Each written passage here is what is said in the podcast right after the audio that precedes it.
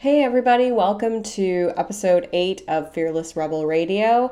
In this episode, I talked to one of my best friends and my quote unquote work wife, Sarah Ramsden, who's a certified nutritional practitioner and fermentation nerd, as well as the co creator on SNS TV with me, about how to step into your fears and doubts to make big or small changes in your life and everything that you need to know about fermented foods. So, we talk about how to overcome your doubts so that you can achieve goals and let go of the resistance you have towards putting yourself first, how to quote unquote just fucking do it and get things done in life. And then we talk all about fermented foods. So, what are they? Why are they important for our health? How do you know if you need to be eating fermented foods? And how much should you be eating? What to do if you fuck up your fermentation? Are you going to get botulism? That was my big question. And hint, the answer is no, in case you decide not to listen to this whole episode. Plus, everything about Sarah's online fermentation course and classes, Fearless Fermentation. Before we get started, I just want to remind you to head to summerinnanen.com or simply put summerthenutritionist.com into your browser to grab your free Rule Breakers Guide to Rocking Your Body, including 10 missions to get you started to break up with a diet mentality and love your body. All right, let's get started. Do you know where you are? You're in Fearless Rebel Radio, baby! I am your host, Summer Innanen, a certified nutritional practitioner, diet rebel, and food lover on a mission to help you feel hot damn fearless in your body. Fearless Rebel Radio is here to empower you to defy the standards and break the rules in order to radiate confidence, relish in your uniqueness, and live life fearlessly on your own terms. Every episode, I will help you to do this by sharing practical advice, not so PG rated rants, and interviews with Fearless Rebel guests. Welcome to the show.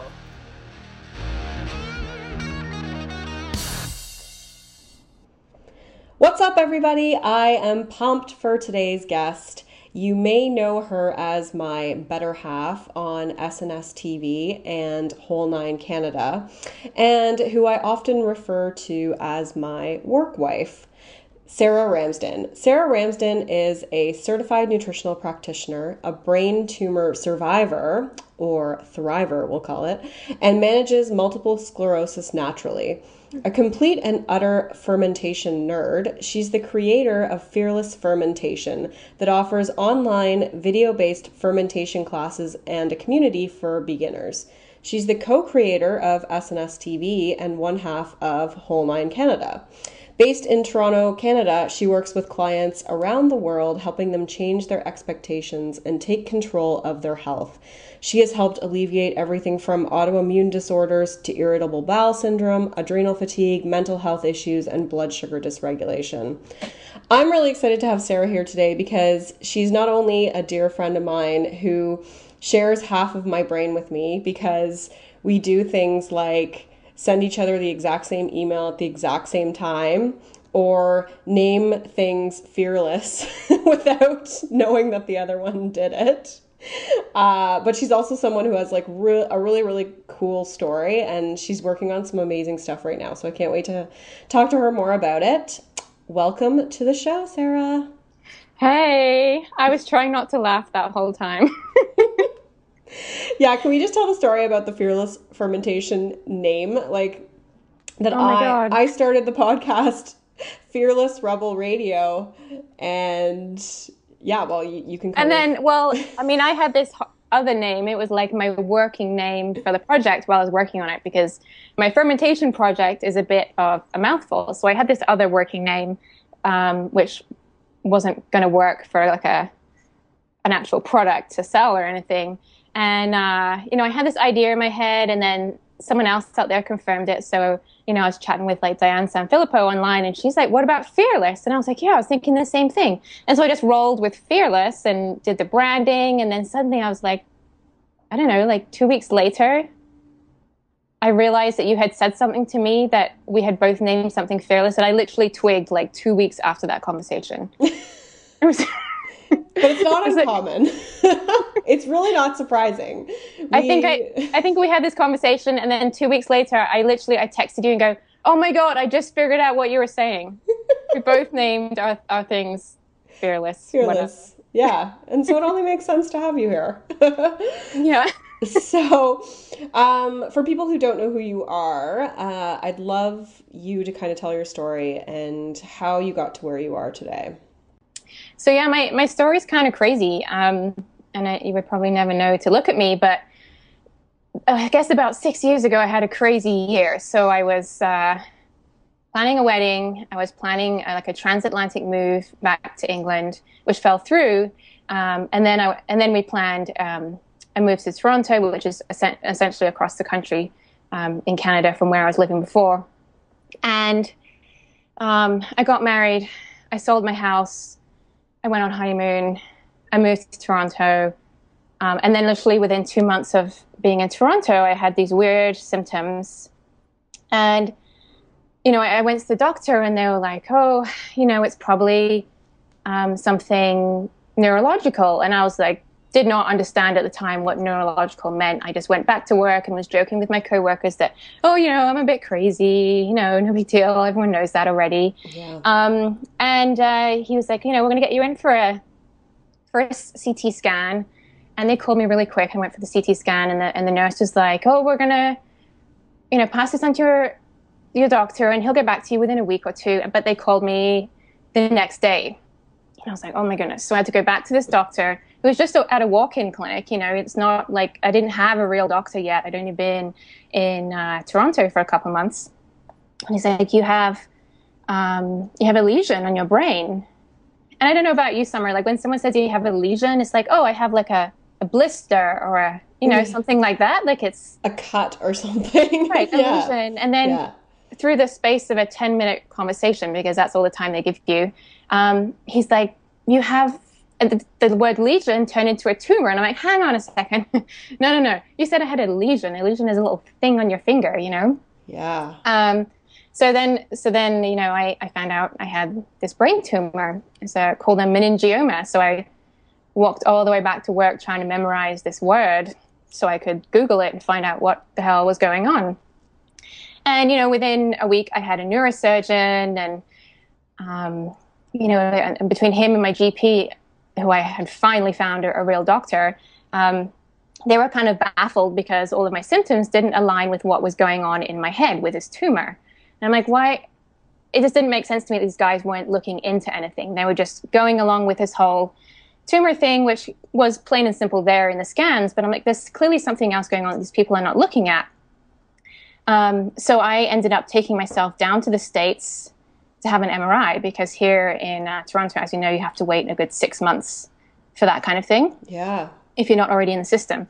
So I went down to the States and, you know, within, again, within a day, the scan came back um, and it showed, of course, it showed the tumor, but it also showed demyelination, which is essentially um, multiple sclerosis. Wow. And they didn't catch it the first time round because the kind of scan they did um, doesn't pick up those things. It's only an MRI that can do that.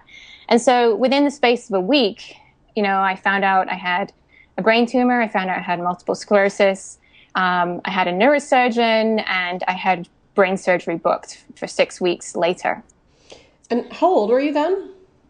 Uh, I was 31. Yeah, that's crazy. Oh my God, now people can age me. Everyone's got their calculator out. oh my God, she's this old. but she looks so young. it's okay, I still get ID'd. um, yeah, and then you know, within six weeks, I was I was having brain surgery. I had my neurosurgeon. He was like, "Okay, we're just gonna, oh so casually, we're gonna use this a, a kind of a drill and a saw, and we're gonna make this hole in your skull, and we're gonna just lift up your your left temporal left temporal uh, lobe there, and just pull out this tumor." And it's like just like that, just matter of fact. I'm like, okay.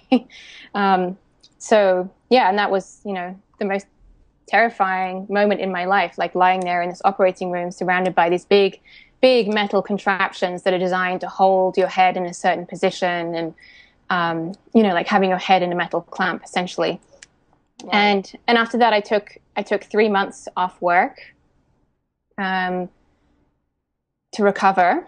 Um, but it really took me a whole year to get everything back in my life. So within, I guess I was home from the surgery after two days. Um, you know, I was walking the dog out in the snow because it was wintertime within five days.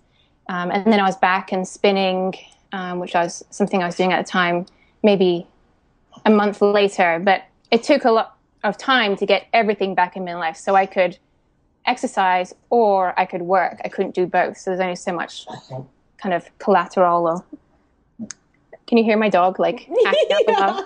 That's not your digestive system. That's right? not that's not me, that's my dog. That's okay. um, yeah, and then it was only maybe after a year that I could kind of mentally get my head around um, the the MS side of things, and I decided, okay, well, what's strong going in is strong going out. So if I figured if I had another MS attack, I needed to be as healthy and as strong physically as I could be to kind of um, help me get through and kind of mitigate any issues that might happen. So I went and I found a personal trainer. Um, I started doing um, a lot of heavy lifting with him, and he introduced me to um, this idea of going grain free because I wanted to lose weight. I had put on a lot of weight from the medications I was on, a lot of um, anti epileptic medication and stuff like that.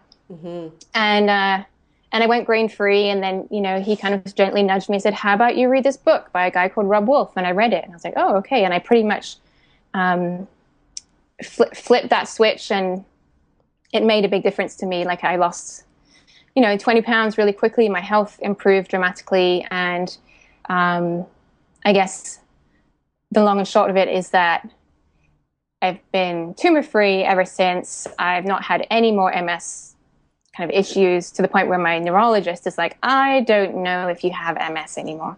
He's kind of questioning himself. and yes. and then uh, and I guess something that happened during that time when I was off work, I realized just before I had to go back into work was that shit, I don't want to do this. Like I was a designer and I like to design stuff, but the career and the people and the clients just were not for me. So I you know, I started exploring what I wanted to do, and nutrition kept coming up. And so, but it took a couple years to get into, you know, to actually make it happen. And I had to get over a lot of things, like my my whole long term relationship, like my with my husband, it fell apart because he didn't support what I wanted to do, mm. and I decided that you know the things that had happened to me were so profound and changed me so much that I couldn't just sit still and carry on with where I you know what I was doing that was fine for me before, and I was perfectly happy doing it before, but there was no way it could continue after. Um, so I had to end that whole relationship in order to move forward and be able to go back to school um, and really start pursuing nutrition, which is what I'm doing now. And the book you're ta- we're talking that uh, Robb Wolf wrote was the Paleo Solution. For those of you that don't know. And so, right. yeah, yeah, so you essentially use the paleo diet to manage um, to manage multiple sclerosis, right? Right, and just general general inflammation because you know my doctors were like, "Oh, we don't know why you would have both things." Mm-hmm. Um, you know, neither specialty, whether neurology nor neurosurgery, could figure it out. But I mean, if you take a step back, the thing that does unite them is inflammation. And yeah. so that's where paleo has been a big thing for me because it's a really aggressively anti-inflammatory. Um, and so, you know, that's really what I attribute to being where I am today, not just um, not just stress reduction, which is a big thing, but also from a dietary point of view too. Yeah, and you really kind of, you know, made some huge changes in your life. I think ending a, a long term relationship, changing your career. Uh, I think a lot of people have can probably relate to that on some level, but don't actually make changes uh, towards you know breaking free of some of those constraints or or stress or things that are you know weighing them down emotionally. Mm-hmm. And so you know like what advice would you have for people who have that who have resistance towards making those changes or towards putting themselves first? Like you know and, and when I, we talk about putting putting yourself first it's not about being you know like narcissistic and egocentric and and not caring about anyone else in your life but you know it's kind of like the oxygen mask example where you have to you have to put on your own mask in order to look after others. So totally. Yeah yeah. So i mean what you know what advice would you have for people who who have resistance towards putting themselves first? Well i think um firstly especially as women culturally we're put in the position to take care take care of other people. And when you look after yourself you know when you uh, you know like take us for example if i call you and say hey let's do this you know let's go out and we there's this great restaurant we need to go check out and you say you know what i've been out too much lately i need a, night in i just need to recharge um, a lot of people won't do that because it makes you seem like you're snobby or selfish rather than being self-confident and self-aware and assertive and all that stuff mm-hmm. so it comes down to just small stuff like that just taking care of yourself and not just always going along with things. Um, but really, like I did some massive things, and I don't necessarily recommend that people go out and do that stuff on a whim. Like I, I, uh, I spent a couple years thinking about things. I certainly spoke to some like, like uh, therapists and counselors to help me make the right decisions, to be confident in those decisions. Um, but really, you need to first of all figure out, remove all issues from the equation. What do I want to do? like and just make an executive decision like for me that was i want to be a nutritionist i want to learn about food and that was my decision and then you figure out um, how you're going to get there and you have to really it's it's tough like really we we avoid confrontation you know i had a lot of people who didn't agree with the fact that i wanted to do this but i realized and this came partly from my marketing career is that by trying to please everyone you're kind of creating the lowest common denominator of yourself. Yes, and, I love that. And you know, for anyone who works in marketing or advertising, it's it's the bane of your life. You have a client who has a very specific audience and you create work for that audience, but then suddenly someone else comes into the picture on their side of things and they're like, what about these people? They're not going to understand that. And the message gets watered down and watered down and watered down. And the same thing happens to you to yourself, right? You forget what your passions are, you forget what you want for yourself. You know, if I was to throw it out there to, to people and say, um, what do you live for? You need to have an answer for that. Um, and so, and if you don't, you know, you're, you're really t- spending too much time on other people, whether that be your job or your family or things like that. Um, but really, you shouldn't you need perspective, right? I don't want people to get to the point where I did, and that's what prompts them to make a change. You just need to, honestly, you just need to fucking do it. Like, don't get to the point where you're standing there, you're about to have a brain tumor removed, you're having brain surgery, having a skull sawed open, you're having a brain screwed around with by some stranger that you don't know. Um, that's how I got perspective, but you don't need to get that far, you know, just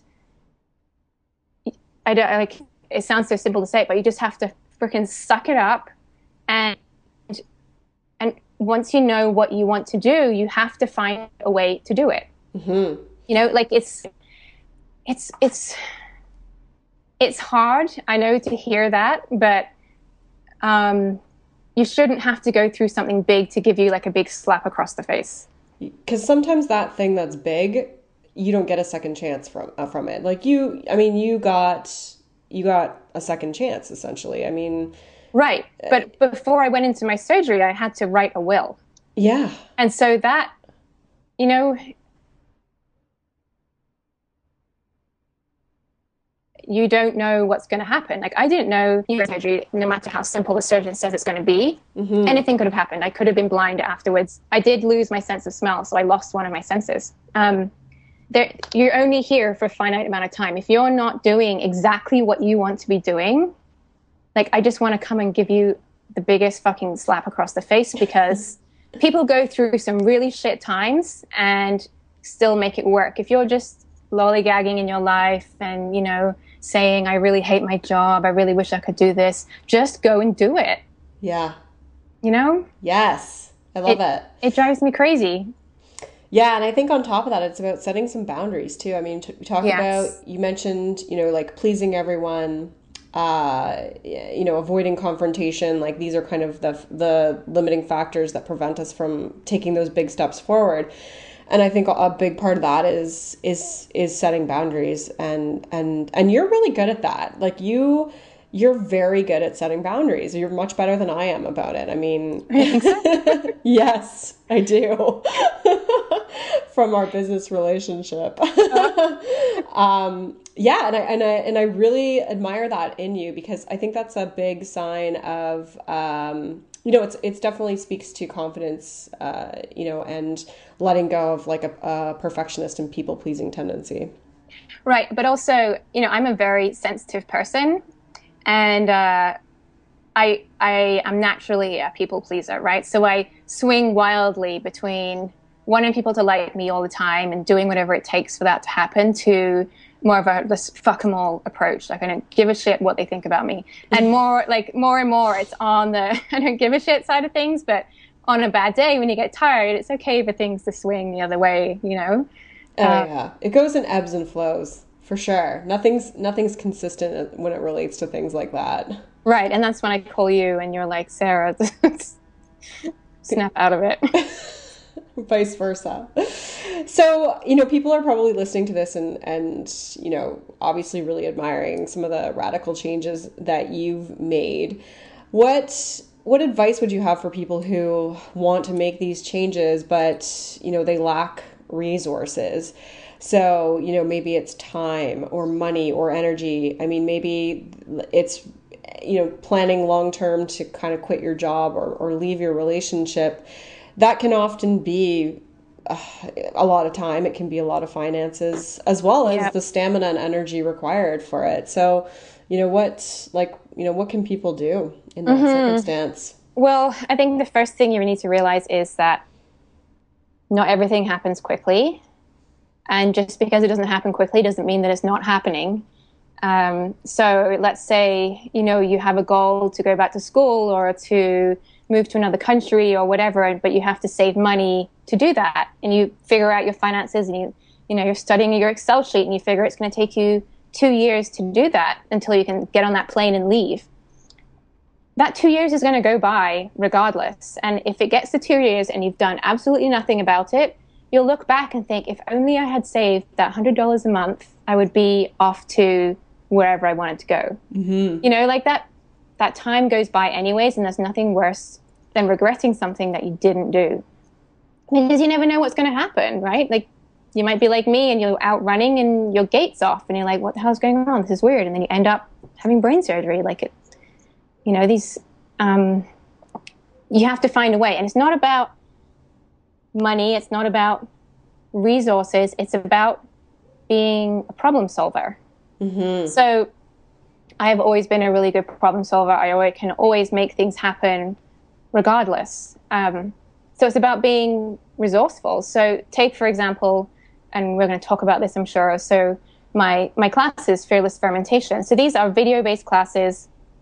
Um, and whenever you speak to someone who works in that industry, they're like, "Oh, it's really expensive. You have, you need your camera person, you need your sound person, you need a director, you need your this, you need your that, blah blah blah." And they need to feed all these people on the shoot, and then you need the right studio, and then you need, if you don't have a studio, you will have location fees, and they're like at least a thousand dollars a day, and you know, and it's just like if I had just stopped when I heard that, it would never, my dream would never have happened of having these online fermentation classes. So I pulled all of my resources and all of my personal skills, and I decided, okay, I'm going to shoot this myself.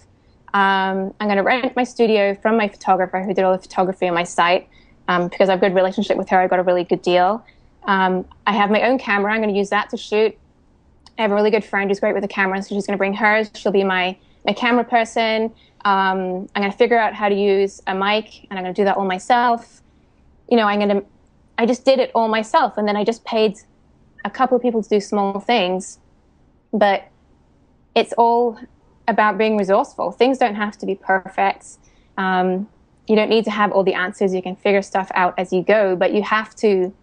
You just have to do it, right? Because it's better to fail at trying to do something rather than to not even try at all and wonder what what's going to happen or what would have happened. Yeah, and I think I mean this is like we're talking about this from a very big perspective in terms of your health and uh, you know obviously like a big project with your business, but I think it's mm. also day to day things. It's also people who are you know probably listening who know they need to make some changes for their health, but yeah, you know or or in their life to reduce their stress. That's a huge thing that I know we both see with our clients all the time, but you know, having kind of I don't I hate using the word excuses, but at the end of the day, like that that's what it is. It's it's that resistance towards towards actually following through and finding a way to make it happen. And I think, you know, like you're a great example of how you can you can make you can make things happen. You know, you you in fact you have to make things happen. The world's not no going to just hand it to you on a silver platter. Right. No one's going to do it for you. And you know what? You you just have to be an adult about it. You know, like yes. when you're a kid, when you're a kid, you can be, oh, I just don't know how to do that, or I'm not old enough to do that, or you know, I, I don't know. But as an adult, figure it out. Get read, get a book, read a book. You know, if you're low in finances, sell your TV, bring a cell phone plan down a level. You know, stop buying wine every weekend. Like there are things that you can do to kind of mold, you know, your path to getting to to what you're looking for. Yeah, and I think like how and I and I talked about this in a recent blog post, but how important was it for you to kind of uh, and the message of start before you're ready? yeah, well, you know, I mean, I guess the idea for my classes came up I think it was in January, maybe in December. Like we were talking, you, you and I were talking, and um, you know, like, Sarah, why don't you just do these fermentation classes? Because that's, you're obsessed with that. Just do what's easy for you. Um, and I was like, okay, I hadn't even thought about that because we tend to overcomplicate things. Yes. um, but I had no idea how I was going to do it. I had no idea how I was going to get the money for it because I had no collateral whatsoever. Um, but I just started doing it and figuring it, figuring it out along the way. Like people just, as, as soon as you say it out loud, so I was like, yeah, I'm going to do that. I said that to you. I said it to our two friends that we hang out with. This is what I'm doing. I started speaking to a lot of people who I thought might be helpful to me. So I was speaking to a chef, I was speaking to some big people in the paleo community, just saying, this is my this is my plan. What do you think? Because as soon as you start putting it out there into the universe, things start falling into place. So you start before you're ready. I was telling big people like you know, like Dallas and Melissa at Whole Nine, um, Diane Sanfilippo at Balanced Bites. Like I was telling some really big people, this is what I'm doing, but I have absolutely nothing to show for it right now. I'm just putting it out there. And then all of these things started falling into place. Mm-hmm. Yeah, I think that's great. I think sharing it with the world is an excellent thing to do and the internet's a really good place for that. And i don't think there's any shame if things don't go as you planned or if you decide halfway through you know what this just wasn't right for me or this i'm just not feeling this. I think it's you know people respect that and we're all human and, and you have to expect mistakes along along the way. Uh, and and, and people understand yes you know? yes. They've, they've been there. They know that things can go wrong or things take longer than you expect and yeah. yeah. and if you have people that don't support that they're probably not worth being in the picture anyways. Right. Yeah exactly. So if you like i have family members who don't really like what i do for a living anymore but you know like it's hard. if, if you have self-doubts around these things you just can't have them in your life. It doesn't matter who they are because if they're just going to put that niggly voice in your head that you can't do this, um, then you're just, just stuck where you are, right? You can't. Mm-hmm. It's just another barrier to get over. Exactly.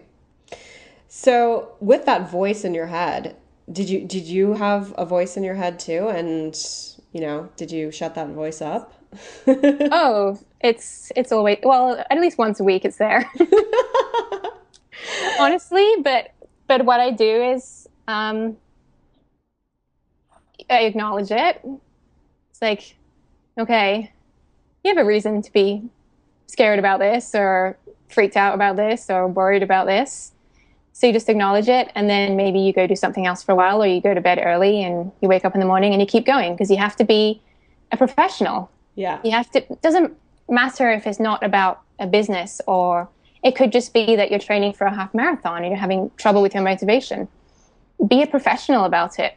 You know, when you go to work, you have to do your job every day, regardless of whether you're feeling shit about yourself or whether you're hungover or whatever. You got to be a professional. So be a professional in every area of your life and just get up. And there will be days where you're not, you don't think you can do it, but you know you have to achieve something in that day, whether whether it's um, you know, a certain goal in your in your business or a certain length run or whatever it is. But you have to push through, and uh, that's the only way I found to to overcome it.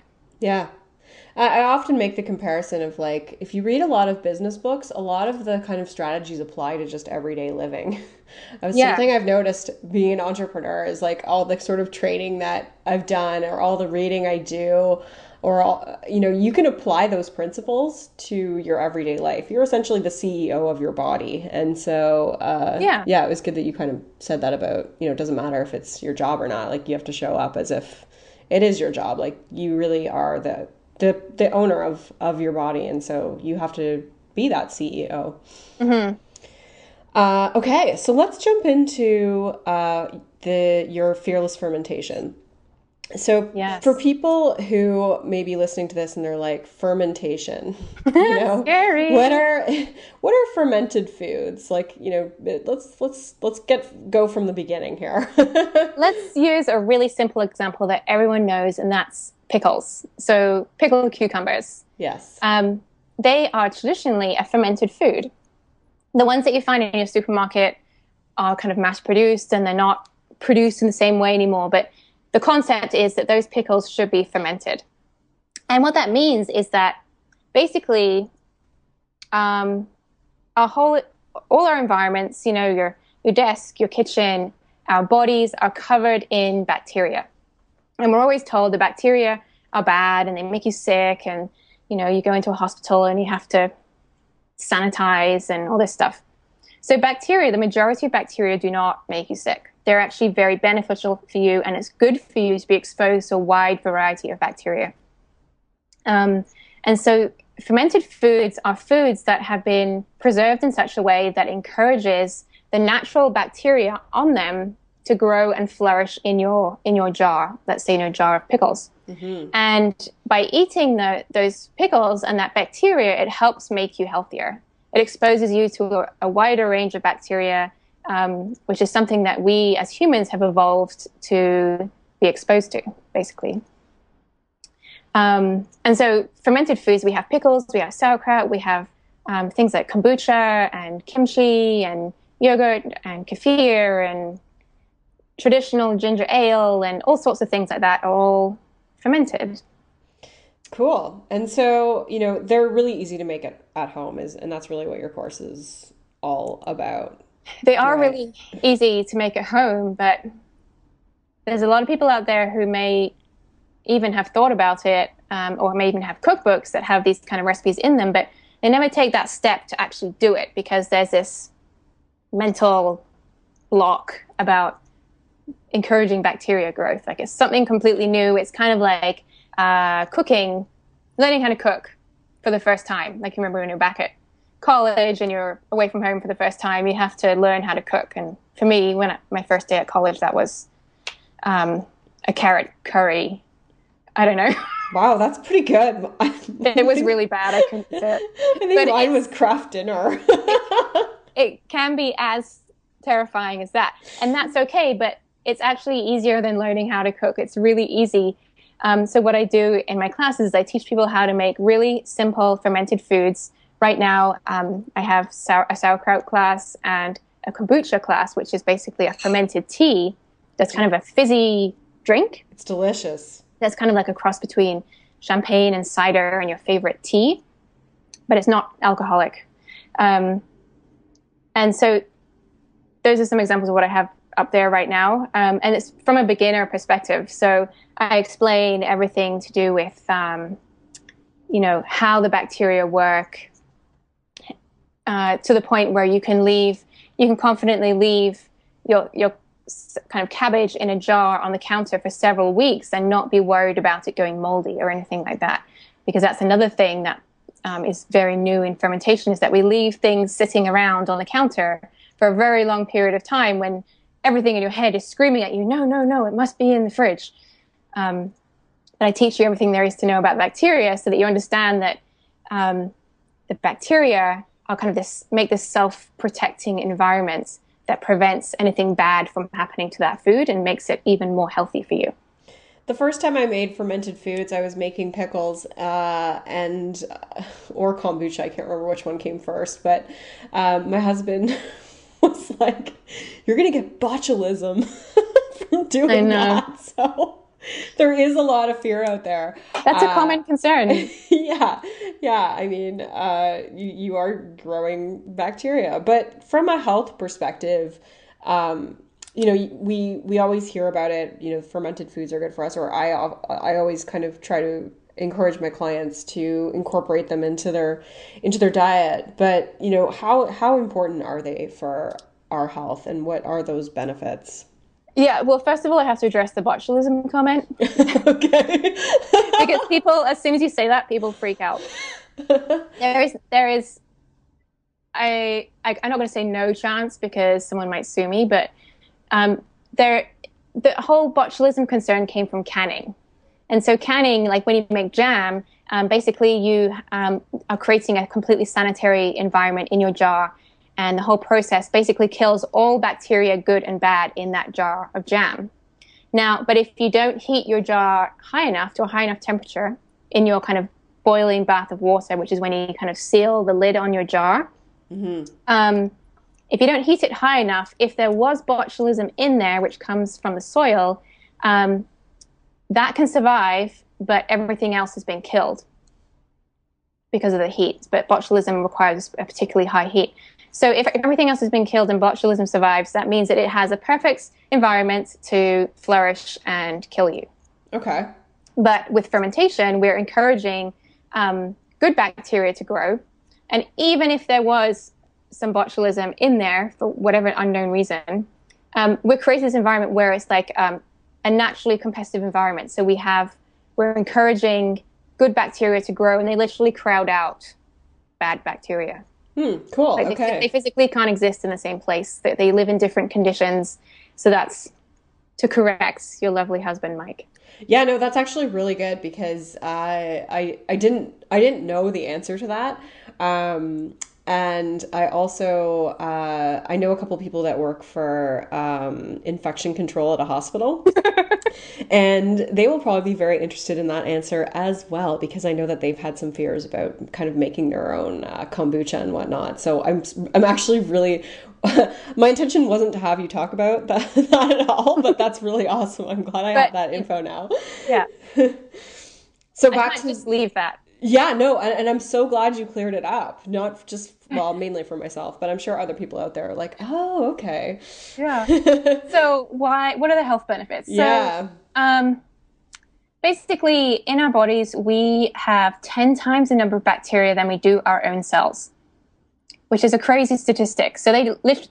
Our gut is full of bacteria. They're all over our arms. They're all in our nasal passages. They're everywhere in our bodies. There's 10 times more of them than us. And so we have this symbiotic relationship with these bacteria. And if they get upset if we upset the balance in our bacteria in our body, it affects our health. Mm-hmm. And so, one way that we can avoid that from happening is to consume fermented foods. There are other things that we can do, like avoiding certain medications, like antibiotics and the birth control pill, and any kind of long term medication use. But um, fermented foods um, are something that you can consume every day to help protect that really important part of our body. It's like a hidden organ, essentially, in our body that we can't see. And so um, they are involved in immune modulation. So if you're the person who always gets sick at work, if you always get the cold and flu, you most likely have an imbalance in your bacteria, and consuming fermented foods would really help um, prevent that from happening. You would not get as sick as much. Um, they help speed the healing process. They um, have anti inflammatory effects in the body. They help us digest our foods, um, absorb our vitamins and minerals, and they help create vitamins as well. all of these bacteria have these effects. And so by feeding them with fermented foods, we're just supporting that whole complicated system going on in our bodies. And they've been depleted in our body. Like, you know, if people who are eating kind of a modern day a modern day diet, uh, you know, odds are pretty good that they've been depleted. Like that yeah. you don't have a good kind of balance of enough of the good bacteria, right? Right. And and you know, it's pretty normal for everyone to have had several rounds of antibiotics in their life or women to be on the birth control pill. All of these things really, really affects, in particular, our gut flora.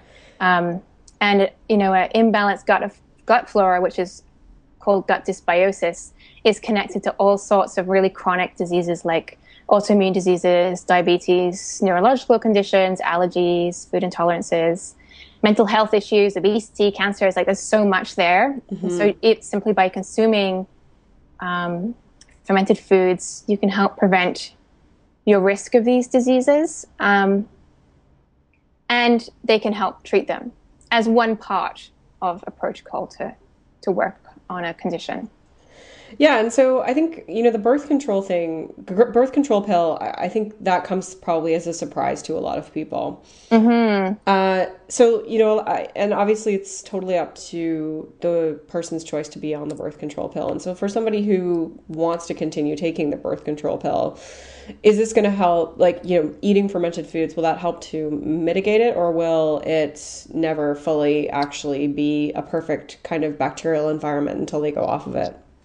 Right. So anyone who's on the pill, like there's there's no judgment. I was on it for I don't know how many years. Oh, me too. Um, um, so, it, but it does cause issues in your digestive tract that can be far-reaching. But consuming digest, um, digested foods, com- consuming fermented foods, can really help mitigate that from a digestive point of view. There's other stuff that the pill does from a hormonal point of view that that is completely separate. Mm-hmm. Um, but certainly, yes, it's something that I would rec- I, I recommend to every single client of mine. Because traditionally, like every traditional culture has a fermented food that it eats. It just so happens that here in North America, we have, for the most part, lost that. Mm-hmm. And so, you know, how much we're talking about eating these foods, but like how how often, how much would somebody want to kind of try to incorporate them into their everyday life? Um, every day for sure. Okay. So I recommend to people twice a day. Okay. Some people I say three times a day, like my clients if they're if they're pretty sick, but twice a day for sure. So maybe something with lunch and dinner, and then maybe uh, sorry lunch or dinner, and then maybe a drink during the day that's fermented. So that could be kombucha, for example. So that's something you can just drink without even thinking that it's fermented. And how? So how? What kind of quantities are we talking about? Because we're if we're if we're talking about sauerkraut, some people mm-hmm. may seriously have their you know nose turn up at the thought of eating sauerkraut every day. So, um, what's the portion size that we're looking at here? Well, you don't have to eat. I mean, I actually recommend eating a good variety of things, but find something that you like to start with because it is an acquired taste. It's sour. We don't get a lot of sour things in our diet. Mm-hmm. Um, so whether it's kimchi or whether it's kefir, like find the thing that you like, mm-hmm. and then but we'll use sauerkraut as an example since you brought it up. Um, I would start with like a quarter cup okay. with your meal and then see how you feel. If you tolerate that, fine. Um, you can increase it to either more in one meal or smaller amounts across multiple meals in the day. Mm-hmm. Now, if you get any kind of digestive bloating, it's just a sign that your flora in your digestive tracts are kind of out of balance. And that gassiness that kind of occurs after you consume fermented foods is die off. So basically, the good bacteria you're introducing are displacing the bad bacteria in your digestive tracts, and they're dying and they produce gases as they die, which is a thoroughly disgusting thought. Um, but it's a sign that you need more fermented foods. So you, you, if you get this bloated sensation, kind of take a step back and consume a, bit, a little bit less, and then slowly increase it and to kind of avoid those symptoms. Yeah. So how like how does someone know if they need from if they need fermented foods? I know we're kind of saying you know everybody should eat them, but uh, let's be realistic here. Not everybody's going to actually do that.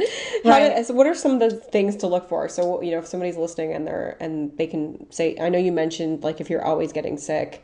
and Yeah. obviously like digestive troubles. But what what other things can people or birth control pill use? What other things can people look for? Um, so, really, um, outside of any kind of big diagnosis like an autoimmune condition, where you know that's a given, um, or any of those things that we've mentioned before, if you're an everyday person going about your everyday life, um, any kind of digestive upset, and I'm not talking about just like an upset stomach, like diarrhea. I'm talking about constipation, um, cramping, anything like that. Any kind of anything wrong with digestion, you should be consuming them. Um, if Yeah. you get you get sick all the time, um, if you have skin issues, you know, if you have um, you know maybe you have acne. acne, you have um, any kind of psoriasis, anything like that, which is an autoimmune condition. Um, any kind of bacterial or fungal overgrowths. So you may not necessarily know this, you know, you may not realize that this is going on, but things like if you have athlete's foot, that's a sign to me that you have some kind of systemic um, fungal and bacterial imbalances in the body. Because all that stuff stems in the digestion, but then it moves systemically through your body. So that's a sign. Um, because you know when you have a shower, when you go for a shower at the swimming pool, and not everyone gets athlete's foot from that experience. It's only certain people who get it, and that those are the people who have poor bacterial imbalance in the body Okay. people who have um, allergies, uh, food intolerances, um, and of course, any kind of chronic medication use. There's a whole load of things, you know, people who have um, adrenal fatigue, for example, um, or who are just exhausted over time. The, the protective effect of the bacteria in the digestive tracts helps seal up the digestive lining, which helps prevent things from getting into the bloodstream, which helps prevent an overactivation of the immune system, which helps prevent a stress response, which stresses out the adrenals. So there's so many different ins and outs, but which is why I say, yeah, everyone has Yeah. to have them. Yeah, no, I think it's I think it's I I I think it's good to say that and I think that uh you know, we there's so many different options like you said, but I also just want to say because I've tasted this the the sauerkraut with the raisins. I can't remember. oh, my apple raisin sauerkraut? Yeah. It's so good. I It's, know. It's not it's not like other sauerkrauts. And is that one in the that one's in the program, is that right? Yeah. Is that one? Yeah. Yes, okay. So yeah, that one's in the online course. It's ama- it's amazing, I'm telling you. I don't um you know, I, I do like sauerkraut, but this one was like one I could actually really pile high on a plate and and, and love. You know, I eat fermented foods. Uh, some of them I love, like kombucha and whatnot. But sometimes I just and, and pickles I love. But sometimes I eat sauerkraut because I know that, you know, I should or I know I need to. Um, but the yeah, that the cinnamon or the raisin, apple cinnamon or whatever it is, it's amazing. It is. it's a hit in my house too. Yeah, it's so good. And it's amazing. So, I I mean, you created all these recipes, and I know you mentioned before, you know, you don't have a sense of smell. Was that a limiting factor at all in this whole pro- whole process? Um, that's why I have good friends. it's a taste test. My friends are doing my recipe testing, but I mean, I haven't had a sense of smell for six years now, so it's not really anything new to me. yeah. Um, I, there's a lot of food that I don't taste, um, but I would like to think that my other, you know, the taste that comes from your tongue, because 70 or so percent of your taste comes from your nose, from your smell. I, I'm, I'd like to think that the stuff from my tongue is more sensitized. So I have a good sense of um, when things are done from a fermented point of view, because I can sense that sourness. Um, but I also just trust, I, I trust my intuition. Yeah. Um, and I think that's definitely something that we've lost culturally is to trust trust our intuitions when it comes to food. Yeah, that's so cool. I love it. You know, So tell us about tell tell me tell everyone a little bit more about fearless fermentation. Like what what what do people get? What's included? yeah. So they get um, when you sign up. Basically, you're getting a full class on how to learn how to make a certain kind of fermented food. Right now, I have two classes, as I said, sauerkraut and kombucha. And so you get this class, and then you also get access to an exclusive community where I'm there, as is everyone else taking the classes with you, um, to answer your questions, to you know share your pictures with, like look at my first batch of uh, kombucha, you know. Um, so you have people there to help you um, at all times. So when you go in, you have three videos and they take you through every step of the process. Um, you have a downloadable recipe book, you have a troubleshooting guide, you have a fermentation journal specific to that particular kind of fermented food or drink so that it teaches you how to keep track of things and how to um, prevent bad things from happening to it basically to prevent any like mold happening so it really teaches you what's going on inside your in your jar of sauerkraut for example mm-hmm. Um, as well as transcripts of course for people who like to skip through things like that but I mean, that's really it. Like, it's an all encompassing thing. You have the videos, you log into my site, you see all this information, you come to the, the community, and I'm there to help you out and indulge your your nerdiness and wanting to learn how to ferment stuff. Yeah, I mean, I think it's it's really awesome. It's really it's beautifully done. It's really comprehensive. Uh, you know, you certainly have an eye for design, so that's you can definitely tell from that.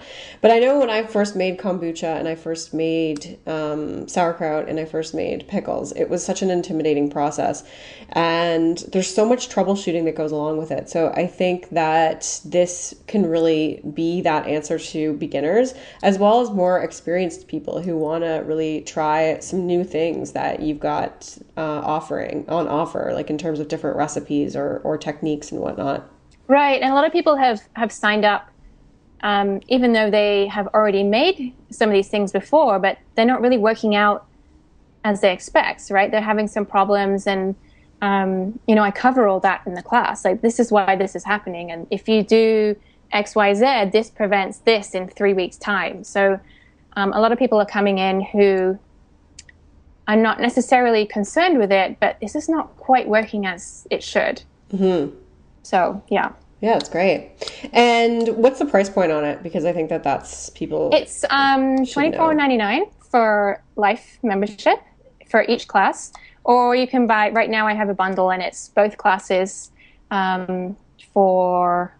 I think it's thirty nine ninety nine. Yeah, I think so too. I, sh- I should know that. Um, and where can people find it? Um, you just go to my website. It's sarahramsden.com, and you can either navigate from there or you can do slash fearless fermentation. Great. On the end of the URL. And right now there are two classes, but um, they'll be coming. There should be another two in a couple of months. I'm just continually working on them, get Great. them out there. Yeah. Awesome. So the last question that I like to ask all my guests is, what is the most fearless thing that you have done? Um, I think probably, oh God, I don't know. I think when you look back in hindsight on things, you're like, oh yeah, that was no big deal. Brain surgery, no big deal. it's pretty fearless. Whatever. but it's always like what's in the immediate that it seems the thing that's the biggest. So uh, I guess I would have to say like starting my own business and despite the naysayers. Yeah, Great. And then I, I have some big stuff coming as well, but I, I just can't talk about it yet. Yeah. That's awesome. Yeah. Just because I know. I know. You know. We'll save that for another episode. Yeah. so I was going to ask you what's next for you, but uh, I know you kind of highlighted it. But do you have any ideas in terms of what classes are going to be coming up for fearless fermentation? Yeah. So there's going to be definitely um, fermented vegetables. So I'm going to show you how to ferment everything from carrots to cauliflower. Um, I'm looking over at my kitchen table to see what I have sat there right now.